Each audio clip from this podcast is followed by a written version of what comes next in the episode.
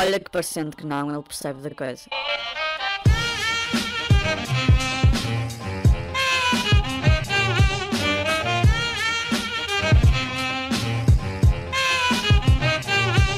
Bem-vindos ao vigésimo, não sei foda-se, eh, episódio do Javardo Intelectual, meus amigos. Eu não faço a mínima ideia de qual episódio é, tenho de vos dizer a verdade, não faço, não sei. Eh, porque os últimos vídeos que eu publiquei no meu canal foram cortes. Porquê? Reciclagem de conteúdo. Para quê? Essa é o porquê? Porque eu sou um gajo, hum? porque eu sou um gajo que pensa. Não, eu estou a brincar. Eu sou um gajo é que estava muito, mas muito ocupado. Mas, mas, meus amigos, tenho de vos dizer que finalmente, finalmente entreguei a minha dissertação de mestrado, que é uma coisa espetacular. Estou muito contente por ter entregue a minha dissertação de mestrado, porque a dissertação de mestrado, por acaso, estava-me quase a matar. E, um, e eu não gosto de falecer. Se há coisa que eu não gosto por acaso de falecer. Tipo, já me falaram sobre o conceito, já me falaram sobre falecer. Disseram-me assim: olha, se calhar havias de falecer. Eu pensei: hum, não, não parece a minha praia. Não parece a minha praia. Eu sou mais de estar vivo. Eu sou mais de estar vivo. E realmente a dissertação estava-me a matar. A dissertação estava-me a matar, meus amigos. A dissertação estava a dar cabo de mim, mas no dia 31 de dezembro de 2022 eu submeti finalmente a minha dissertação de mestrado Vox Populi in Facebook, uma análise da comunicação política de André Ventura do Chega em período de campanha eleitoral 2019 a 2022, portanto, os períodos de campanha das legislativas de 2019 e 2022 e das presidenciais de 2021, meus amigos. Portanto, está entregue, agora só falta defender, é uma parte que realmente me vai dar trabalho porque vou ter de fazer um PowerPoint e tal, e, e vou ter de falar e, e contra-argumentar com uma arguente, mas pode ser que arguente goste de mim. E se arguente não gostar de mim, vai aprender a gostar, porque eu sou assim. Para mim, o consentimento, o consentimento, o consentimento está na pessoa que, que tem de consentir, porque eu, eu, se há coisa que eu não aprecio é obrigar as outras pessoas a a, a, a, consentir ou obrigar as outras pessoas a fazer coisas que elas não querem, ok? Não quero que ninguém faça nada contra a sua vontade, está bem? Estava só. Mas relativamente à minha dissertação, eu gostava um bocado de obrigar eh, os, os, os argumentos a, a darem-me uma boa nota, independentemente da qualidade do, um, do trabalho em questão, porque realmente eu esforcei-me imenso eu realmente esforcei-me imenso, está bem? Tenham isso em consideração, porque eu estava a trabalhar em full time num call center ao mesmo tempo, está bem? É, é, vá lá, por favor, vá lá, mano, só, eu só estou a pedir isso agora, mano, tipo, só estou a pedir, por favor, mano, por favor, mano, por favor, a sério, mano, tipo, só, vá lá, mano. Vá lá, mano, tipo, é só, é só um 18, é só um 18, tipo, quantos 18 é que não deste na vida?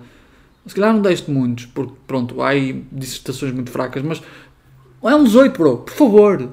Ou um 20, mano, um 20. Olha, um 21 se der. So, se for possível, eventualmente um 21.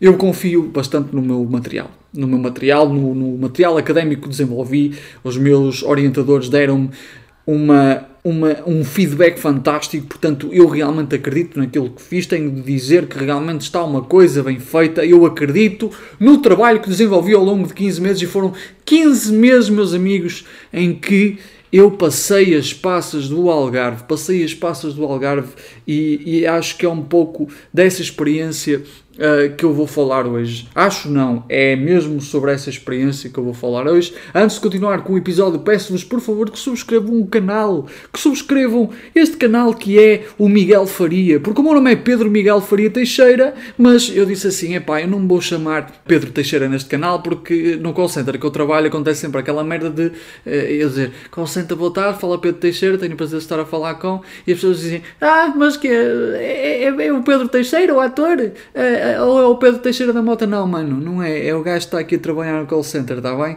Portanto, aqui no contexto deste podcast eu quis me diferenciar e o meu nome é Miguel Faria, ok?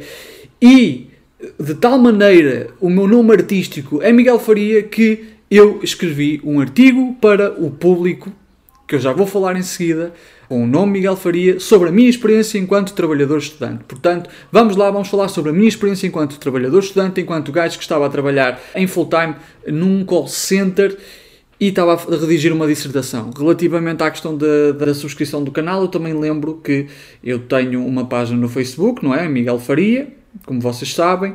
Eh, o meu podcast também está no Spotify, não é? O podcast está no Spotify, o Javardo Intelectual está no Spotify. Ainda não está nas outras plataformas porque vocês nem sequer no Spotify ouvem, percebem? E isso é fodido. Isso é uma merda. Vocês são uma merda. Eu às vezes desejo-vos a morte. Às vezes não. Eu frequentemente hum, desejo-vos a morte. Todos os dias eu vos desejo a morte. Está bem? Só para dizer que se calhar vocês deveriam começar a dar mais ouvidos porque eu agora sou, até sou um gajo publicado no público. É no P3, é verdade. E se calhar não vai sair na edição física. Sim, é certo. Mas tipo, sou publicado no P3. Tu és publicado no P3, se calhar não és publicado no P3. Podes vir a ser publicado no P3, mas neste momento não és publicado no P3 e eu sou publicado no P3. Portanto, leva em consideração o facto de eu ser publicado no P3, está bem? Porque eu fui publicado no P3 do público que é um dos três maiores jornais nacionais. E deixa-me fazer flex, por favor. Eu mereço este flex. Eu estou quase a chorar aqui, portanto eu mereço este flex, está bem? Eu estou bem contente por ter publicado no público, meus amigos. Estou mesmo bem contente. Mas, mas vamos lá, vamos lá falar sobre esta experiência de ser trabalhador estudante, porque como vocês sabem, neste podcast eu divago para caralho, porque é para encher chouriçada. É pura e simplesmente para encher chouriçada. Isto não tem guião, portanto eu tenho de encher chouriço tem de encher chouriço.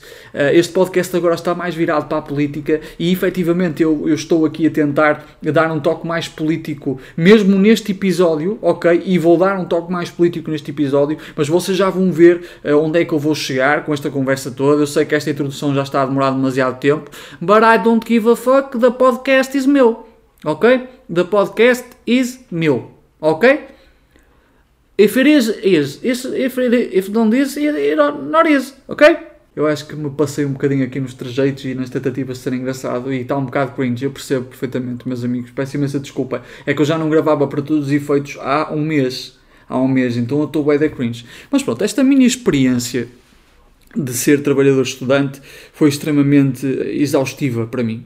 Foi extremamente exaustiva porquê? Porque eu entreguei a minha proposta de dissertação, isto em setembro de 2021. Eu, em outubro de 2021, já estava a trabalhar na tese. Eu pedi para fazer a tese em regime parcial porque as necessidades materiais me obrigaram a trabalhar. Teve de ser. E fui trabalhar para um call center e, portanto, o regime parcial permitiu-me fazer a dissertação e entregá-la até, eu creio que seria até 4 de janeiro de 2023. Portanto, daquele período entre outubro de 2021 e janeiro de 2023. Eu decidi deixar a dissertação em 2022 e, portanto, entreguei no dia 31 de dezembro.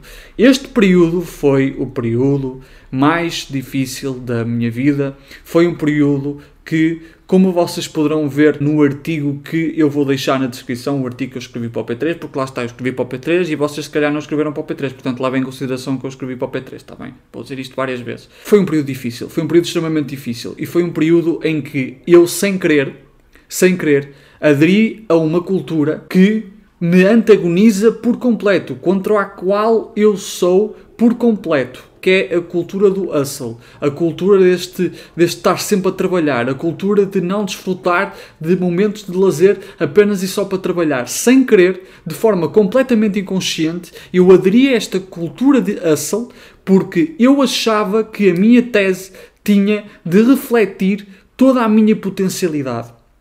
E eu achava que o meu trabalho tinha de refletir toda a minha potencialidade. E pior do que isso, eu achava que a minha identidade, ou a minha existência, ou o significado da minha existência dependia dos meus resultados, quer no trabalho, quer a nível académico. E portanto, eu trabalhava 60 a 70 horas semanais e não passava tempo suficiente com a minha namorada não desfrutava de lazer, raramente pegava na Playstation, opa, se pegasse na Playstation, a Playstation está cheia de pó, ainda tenho de limpar, mas estou bem cansado, porquê? Porque estou em princípios de burnout, isto foi confirmado pela minha terapeuta, ok, eu estou mesmo em princípios de burnout, portanto eu estou mesmo todo fodido, estou agora a recuperar, eh, por acaso estou de férias, é as primeiras férias que eu tenho, porque até as férias que eu tinha, eu usava para trabalhar na tese, eu tive um período de baixa, meus amigos, em dezembro, em que eu trabalhei na tese, era, era um período em que eu deveria estar a repousar e foi uma, uma baixa decretada pelo meu médico de família. E não obstante, eu usei esse período de baixa para trabalhar na tese. Pois é, eu não consegui parar. E lá está. Porquê que eu não consegui parar? Novamente, vamos voltar aqui ao tema, porque lá está, eu divago para caralho, por causa da hustle culture. Esta cultura de que uma pessoa tem de estar constantemente a trabalhar para conseguir atingir os seus objetivos e que só vai conseguir atingir os seus objetivos se abdicar de tudo e mais alguma coisa, é uma cultura que é muito perigosa precisamente pelo facto de ser altamente ideológica. É altamente ideológica. E na medida em que é ideológica, controla o senso comum na medida em que é ideológica, acaba por dominar aquele que é o senso comum. A cultura hustle está de tal maneira entranhada no nosso senso comum, aquela ideia de que o trabalho tem um valor uh, acima de qualquer outra coisa, aquela ideia de que só ao produzir é que nós temos valor, está entranhada de tal maneira no nosso senso comum, na nossa cultura, que nós, mesmo que sejamos como eu, de esquerda radical, acabamos por aderir sem querer, subconscientemente, inconscientemente, a essa cultura. Percebem? E acabamos por ter algumas práticas como a que eu tive durante estes últimos 15 meses, altamente nocivas para a nossa saúde mental e física, sem nos apercebermos. Nós não nos apercebemos que o estamos a fazer. Nós não nos apercebemos que estamos a aderir a uma cultura que só vê trabalho à frente. E vocês perguntam, Pedro, mas eu não percebi. Porque é que é ideológica? É ideológica porque é baseada no ideal da meritocracia. É baseada no ideal de que Basta trabalhar que nós iremos conseguir ter tudo na nossa vida. É, eu estou a simplificar para caralho. Eu vou dedicar apenas um vídeo à meritocracia. Mas a versão que é veiculada nas redes sociais da meritocracia é aquela segunda qual basta tu trabalhares muito que vais conseguir ter tudo o que tu quiseres. E a verdade é que a maioria das vezes isso não acontece. E essa ideologia, essa forma de ver o mundo, que é liberal, é dominante atendo aos interesses da classe dominante e, por sua vez, entranha-se no senso comum, entranha-se na cultura.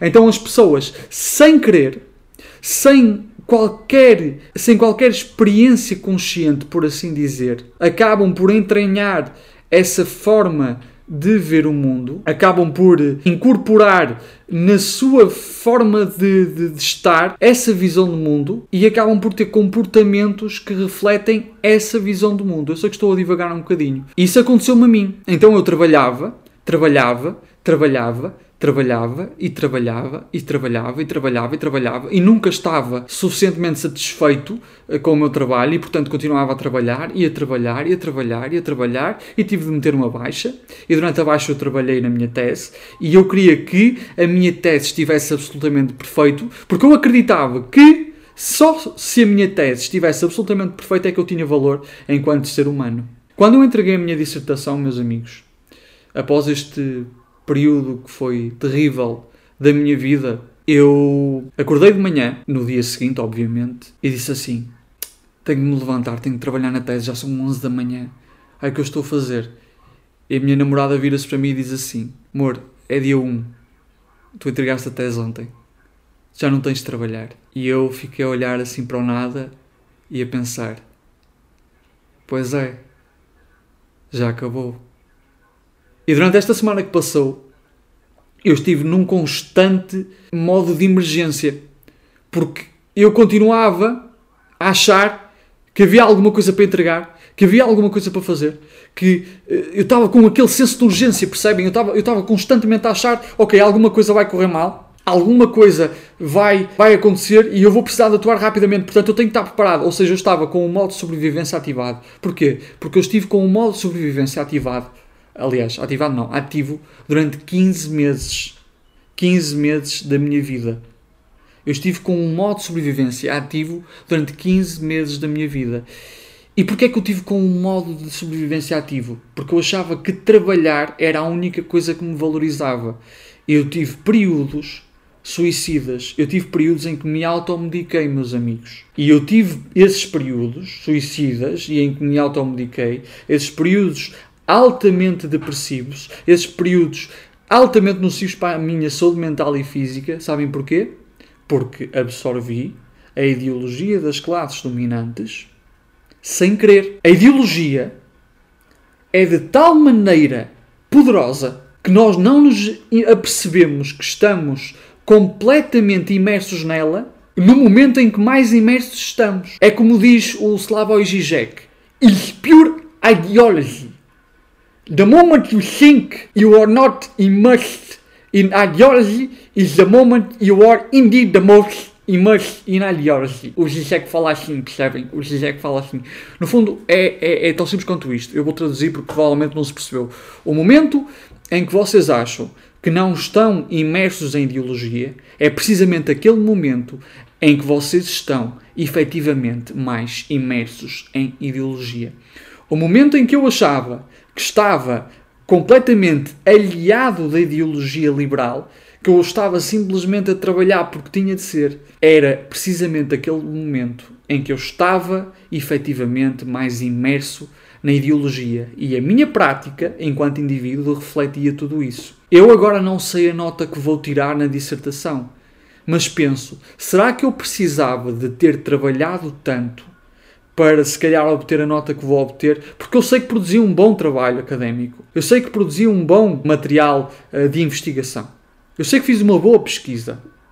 Os meus orientadores deram-me esse feedback. Pessoas que leram deram-me esse feedback. Mas será que eu precisava de ter passado por esse período dessa maneira para produzir um trabalho de boa qualidade? E será que até não poderia ter produzido um trabalho melhor se não estivesse precisamente imerso na ideologia das classes dominantes? Será que eu não poderia ter produzido uma coisa melhor? Atenção, eu acho que o meu trabalho está, está muito bem feito, está muito bem religido. Eu confio no meu material académico, mas efetivamente eu prejudiquei muito a minha saúde mental durante o ano 2022 e poderia não ter prejudicado da maneira que prejudiquei. Inevitavelmente eu iria prejudicar um pouco, porque a rotina de trabalhador-estudante deixa sempre a sua marca. Carimba sempre o nosso ser, meus amigos. Mas a questão é esta: a rotina do trabalhador-estudante poderia ser um bocadinho mais fácil se o trabalhador-estudante não estivesse imerso num senso comum que o motiva a agir de uma determinada forma que só beneficia as classes dominantes. Porque reparem, interessa completamente às classes dominantes, interessa completamente aos burgueses, que os trabalhadores achem que só conseguem obter valor pessoal através do trabalho.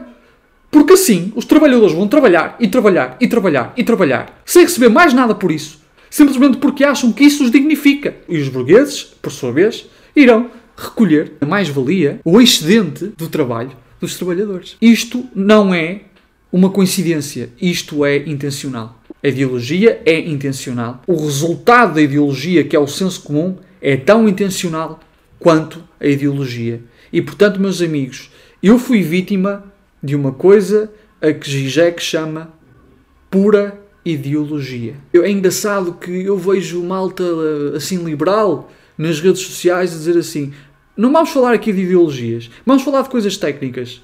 Meu amigo, não existe técnica sem ideologia. Nem a ciência se consegue aliar de ideologia. Toda a forma de ver o mundo diz respeito ou remete para alguma ideologia. O meu trabalho académico, por muito neutro que eu tenha tentado ser, remete para uma ideologia. Não, não é ideologia marxista. Não, não é. Porquê? A minha forma de ver o populismo é uma forma que, no fundo, conceptualiza o conceito como algo que prejudica a democracia liberal, como algo que é perigoso para a democracia liberal.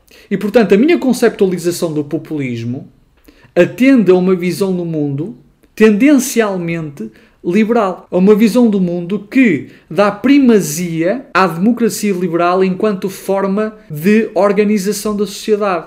Portanto, mesmo que eu tente ser neutro, mesmo que eu tente ser neutro, a definição que eu estou a usar por si só já reflete a ideologia dominante. E a ideologia dominante no Ocidente é a ideologia liberal. Tanto é que o modelo democrático ocidental é a democracia liberal. E nós podemos falar sobre o que é a democracia liberal em outros vídeos. Mas neste vídeo eu só queria deixar claro que eu me prejudiquei tanto porque, sem querer, me embebi em ideologia que me antagoniza para um caralho. Eu sou completamente antagónico a esta ideologia do hustle, a esta ideologia do trabalhar, trabalhar, trabalhar. Não obstante, agi assim durante estes últimos 15 meses de forma completamente involuntária, de forma completamente inconsciente. A ideologia é muito poderosa, meus amigos. A ideologia está em todo lado. Tenham isso em consideração. Quando lerem textos de determinados autores,